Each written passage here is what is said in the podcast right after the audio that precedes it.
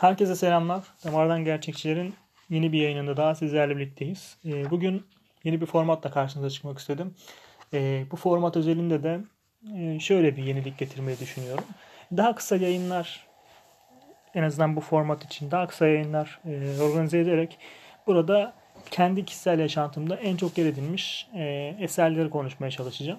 Bu eserlerde özel olarak bir kitabı tamamen almak yerine, öyküler için bahsediyorum bu arada. Ee, direkt sadece o öykünün kendisinden bahsetmeyi tercih edeceğim çoğunlukla. Ya da bir roman olduğunda, tabii romanın tamamını yine konuşmaya çalışacağım. Ee, bugün iki kitap belirledim. Bu iki kitaptan e, birisi bahsettiğim gibi e, kitabın içindeki bir öykü aslında. John Cheever'ın yüzüncü kitabında, ki çok da sevdiğim bir öykü derlemesi aslında ama Ee, oradaki özellikle çok sevdiğim Güle Güle Kardeşim öyküsünü bugün e, ana eksenle konuşacağız. Güle Güle Kardeşim öyküsünü dediğim gibi Evelest'in sanıyorum şu an basımı var. Bir bir süre e, piyasada çok bulunmuyordu. E, baskısı tükenmişti sanırım ama yanlış hatırlamıyorsam şu an rahatlıkla temin edilebilir e, bir şekilde duruyor internet sitelerinde. O yüzden tavsiye ederim e, anlatmaya başlamadan önce. E, içeriklere de biraz değineceğim. O yüzden eğer kitap hakkında sürpriz bozanlarla karşılaşmak istemiyorsanız ya da kitabın e, kitaptan alacağım zevki e, tahrip eder diyorsanız da e, isterseniz bu yayını dinlememe hak, e, hakkı diyecektim. E, bu yayını dinlememe tercihine de tabii sahipsiniz. İsterseniz burada kapatabilirsiniz. Yani sizin faydanız olur eğer bununla karşılaşmak istemiyorsanız. Ee, Güle Güle Kardeşim öyküsünden başlayalım o zaman. Ee, Güle Güle Kardeşim öyküsü, Tolstoy'un bir sözü vardır. Belki herkesin bildiği Anna Karenina'nın başlangıç cümlesidir bu aynı zamanda. Ee, bütün mutlu aileler birbirine benzer der Tolstoy. Ancak bütün mutsuz ailelerin kendine özgü bir mutsuzluğu vardır. Yani kendine özgü bir hikayesi vardır. Ee, buradan yola çıkarak Pommeroy ailesinin öyküsünü anlatmak çok isabetli geldi bana. Okurken de bitirdiğim ilk aklıma bu gelmişti iki sene önce bu öyküyü okuduğumda. Pommeroy ailesi aslında dağılmış ve bütün fertleri e, ülkenin ve coğrafyanın farklı bölümlerine e, göç etmiş diyelim e, kardeşler. Baba bir deniz kazasında esarengiz bir şekilde, çok fazla bahsetmiyor anlatıcı nasıl öldüğünü, E, kaybediliyor. Anne tek başına kalıyor bu evde ve çocukların hepsi belli bir yaşın üstünde tabii. Çocuk çocuk sahibi olmuş hepsi. E, yaşamlarını başka yerde sürdürüyorlar. Ancak Pommeroy ailesinin bütün aileler gibi bir meselesi var. Bu bağların koptuğunu ve ailenin bütün üyelerinin aslında birbirlerinden bağımsız bir yaşam sürmeye başladığını kabul etmek istemiyorlar. Ve bir ritüel olarak her sene e, bir gün, ya daha doğrusu bir gün demeyeyim, e, her senenin bir dönemi bir araya gelerek e, zamanlarını birlikte geçiriyorlar ve bu aile bağlarının tekrardan e, güçlenmesi için bir şeyler yapmaya çalışıyorlar birlikte. E, bu anlatının bu kısmında da tam o birleşmenin, o e, birleşme gününün, günlerinin öyküsünü bize anlatıyor John Cheever. Pommeroy ailesinde dört kardeş var ve bu dört kardeşin e, isimleri Diana, Chaddy ve Lawrence. Ve anlatıcı kendi ismini çok fazla zikretmiyor. Ee, şöyle bir sıkıntı var. Daha doğrusu öykünün ana temelini, ana taslağını e, şekillendiren şöyle bir mesele var. Anlatıcının dilinden gördüğümüz kadarıyla e, Chaddy karakteri ailenin en küçüğü ve ailede pek sevilmeyen bir karakter. E, Chaddy çok karamsar, gerçekleri gün yüzüne çıkarmakta hiçbir beis görmeyen ve bunları kolaylıkla insan yüzü, insanların yüzüne söyleyen bir karakter. Ve anlatıcı, hatta anlatıcı dışında diğer karakterler de bunu söylüyorlar. E, ailedeki mutsuzluğun sebebi olarak bu çocuğu görüyorlar. Daha doğrusu bu adamı görüyorlar. E, hatta öykünün bir kısmında kardeşlerden biri anlatıcıya şöyle diyor. E, ben mutfaktayken lütfen Chaddy mutfağa gelmesin diyor. Çünkü o geldiği zaman benim içimde bir şeyler kopuyor. Ben hayat zevkimin emildiğini hissediyorum diyor. Ee, aslında Chaddy'nin aile içinde nasıl bir konuma sahip olduğunu da bu kesitten kolayca görebiliyoruz. Ee, Chaddy sık sık aile içinde kardeşlerini ve e, annesini eleştiren bir karakter ve yüzlerine bunu söylüyor sürekli. Ee, öykünün e, anlatısını hep anlatıcının ağzından okuyoruz ve aslında şöyle de bir e, bütün edebiyat dünyasının da sahip olduğu bir şeydir aynı zamanda bu. Yargıda bulunamıyoruz. Chaddy gerçekten kötü biri mi? Yoksa anlatıcının gözünde kötü biri ve biz onun sadece bakış açısından gördüğümüz için mi bu adamı bu kadar e, kötü buluyoruz? Şöyle derler ya hani Raskolnikov şeyi özür diliyorum Raskolnikov diyorum. E, Dostoyevski o denli e, adaletli bir yazardır ki e, kitaplarındaki bütün karakterler söz hakkına sahiptir ve hepsi kitap e, kitaplarına dikkat ederseniz adeta bir mahkeme sahnesini e, andıracak biçimde e, kitabın belli bir bölümünde bütün karakterler kendilerini savunur. Sanki bir roman karakteri değil de gerçek hayatta yaşamlar, yaşam kesitlerini sunduğu insanlarmış gibi onların kendilerini savunmalarına, kendi davranışlarının nedenlerini bizlere açıklamalarına olanak sağlar Dostoyevski. E, burada e, John Cheever'ın Dostoyevski kadar adaletli olmadığını görürüz tabii bu, bu işin latifesi. E, ve sadece anlatıcının gözünden görürüz. Chaddy'nin e, hem diyaloglar içinde hem de öykünün genelinde kendini ifade etmesine pek olanak sağlanmıyor diyelim. Benim e, öyküyü bu kadar sevme nedenim aslında e, öykünün sonlanış biçimi.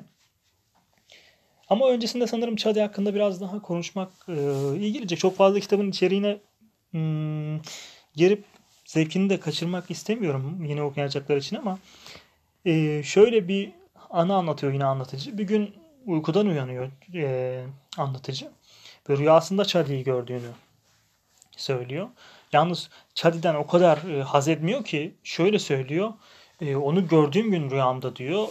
Sonrasında günümün tamamının e, neşesiz ve e, kötü geçeceğinin farkındaydım diyor. Ve onun hayali dahi kendisini görmeye zaten tahammülüm yok ama onun hayalini kafamda kurmak dahi benim yaşamımda e, telafisi zor e, bir boşluğa sevk ediyor beni diyor. Şimdi gelelim öykünün en can alıcı kısmına. Öykünün sonlarına doğru bir gün anlatıcı bir gezintiye çıkmak istiyor sahilin sahil kısmında.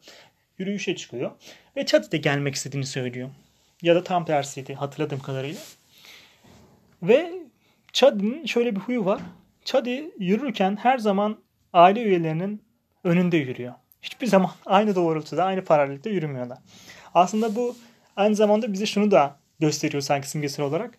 Eee Aile üyeleri geçmişe takılı kalmış. Anneleri, diğer kız kardeşler ve anlatıcının kendisi hep geçmişe takılı kalmış ve bu aile bağlarını tekrardan canlandırmaya çalışan insanlar. Ancak Chaddy ise artık bütün yaşamını ve bütün geçmişini, ailesini dahi geride bırakmış ve artık kendi yaşantısını kurmuş. Hatta iş hayatında başarılı ve çoluk çocuğa karışmış ee, karısıyla yaşantısını sürdürmeye devam eden bir adam.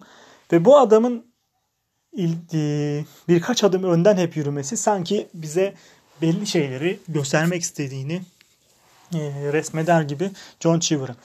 Evet, böyle bir yürü, yürüyüş sırasında anlatıcı tüm bunları aklından geçirirken yine Chaddy'nin mutsuz olduğunu fark ediyor ve Chaddy'ye koşar adım yürüyerek şöyle söylüyor. E neden bu kadar mutsuzsun diyor ve neden sürekli bizim de e, keyfimizin yerine gelmesine olanak sağlamıyorsun? Çünkü E, Chaddy sürekli beş karış suratıyla insanların da adeta anlatıcının gözünde mutluluklarını engelleyen ve onların mutluluklarına set çeken bir adam adeta. Chaddy her zamanki tavrıyla tersliyor ve yoluna devam ediyor. Ancak sonrasında anlatıcı o kadar sinirleniyor ki yolda gördüğü bir odun parçasını alıp e, Chaddy'nin e, başına vuruyor. E, Chaddy'nin başı kafası bir anda kanlar içinde kalıyor. Ve anlatıcı şöyle bir şey söylüyor. Hala pişman değil yaptığından. Çünkü adeta bütün yaşamındaki o burukluğu ve aile yaşantısındaki başarısızlığı Chaddy'ye yüklüyor. Yüklediği için Chaddy'nin başına vurması sanki yılların bütün ailenin birlikte getirdiği Chaddy'ye uygulanan bir diyet, bir cezaymış gibi geliyor onun gözünden. Ve içinden şöyle geçiriyor. Keşke Chaddy şu an şurada ölse ve öl, öldüğünü görsem. Ancak Ee, benim elimden olmasa diyerek içinden bu kadar aslında bir anlamda canice mi demeliyiz? Canice duygular içinde bu konuşmaları geçiyor. Tabii abi kardeş ilişkisinde bu, bu tarz bir e, davranışın sergilenmesi hepimiz için korkutucu aslında bir yandan da. Ve işte Chaddy daha sonra işte anlatıcı gömleğinin çıkarıp e, bu kan akan yere tampon yapıyor ve öykünün o güzel sonuna geliyoruz. E, Chaddy karısını ve çocuklarını hemen eve gider gitmez e, büyük bir acele ve telaşla toparlıyor, bavullarını alıyor ve evi terk ediyor ve bu evin artık miadının dolduğunu, bu ailenin de artık e, bir şekilde mecazen de olsa ailenin de öldüğünü bizlere anlatırcasına ve bunu da sözle de ifade eder ederek evi terk ediyor. Ve dediğimiz gibi bir sahil kasabasında olduğu için e, orada Chaddy'nin gemiden son ayrılışını ve anlatıcının Chaddy'ye güle güle kardeşim dediğini görüyoruz, duyuyoruz ya da ve anlatı son buluyor. Şöyle de bir güzelliği var öykünün. E, ailenin bu sahil kasabasında e, yaşamlarını geçirdikleri ev e, şöyle bir sıkıntı var. Ev sürekli denizin yükselmesiyle e, sular altında kalıyor. Ve şöyle bir gerçek var. Bu evin ev, eninde sonunda e, sular altında kalacağını ve evin artık yaşanılmayacak de kadar yok olacağını, hatta yani yaşanılmayacağı bırakalım, yok olacağını hepsi biliyor ailelerin. Ancak buna rağmen hiçbiri e, ne bir çözüm yolu arıyor. Daha doğrusu daha fazlasını düşünmesi gereken anneden bahsederim, anne karakterinden. Anne ne bunun için bir çözüm yolu arıyor ne de e, yeni bir eve taşınmayı aklından geçiriyor. Çünkü bu da bir bağlamda sanki bize e, yine az önce dediğimiz gibi e, ailenin bütün bağlarının koptuğunu ve baştan sonu belli bir kehanetin, yani ailenin dağılışının ve bütün bağların kopuşunun bilinmesine rağmen e, yine de bir ümit o suların altında kalmasını engellemeye çalışır ya da bunu unutmaya çalışır haldeler diyebiliriz. Benim özellikle Chaddy karakteriyle hmm, bağlantı kurmam çoğu yönden aslında biraz da belki sakıncalı diyebiliriz. Çünkü Chaddy karakteri çok sağlıklı bir karakter gibi görünmüyor dışarıdan. Ama Chaddy'nin içinde bulunduğu durum bana çok üzücü ve e, korkunç gelmişti. En azından hmm, empati kurduğumuz zaman Chaddy'nin durumunda olmak, bütün bir mutsuzluktan ve e, sıkıntıdan senin sorumlusundan, özellikle de bir aile içinde e, hakikaten sarsıcı bir deneyim olabilirmiş gibi gelmişti. Ve tabii bunların yanında e, sadece duygusal bir deneyim değil bu öyküyü yapan. John Cheever'ın kaleminin e, üslubunun da güzelliği bambaşka bir detay. Evet, e, yüzücü, şey, güle güle kardeşim hakkında bence olabildiğince konuştuk, hatta fazlasıyla detaylara girdik. Ee, diğer bir öykü, diğer bir roman bugün konuşacağım. Diğer öyküydü.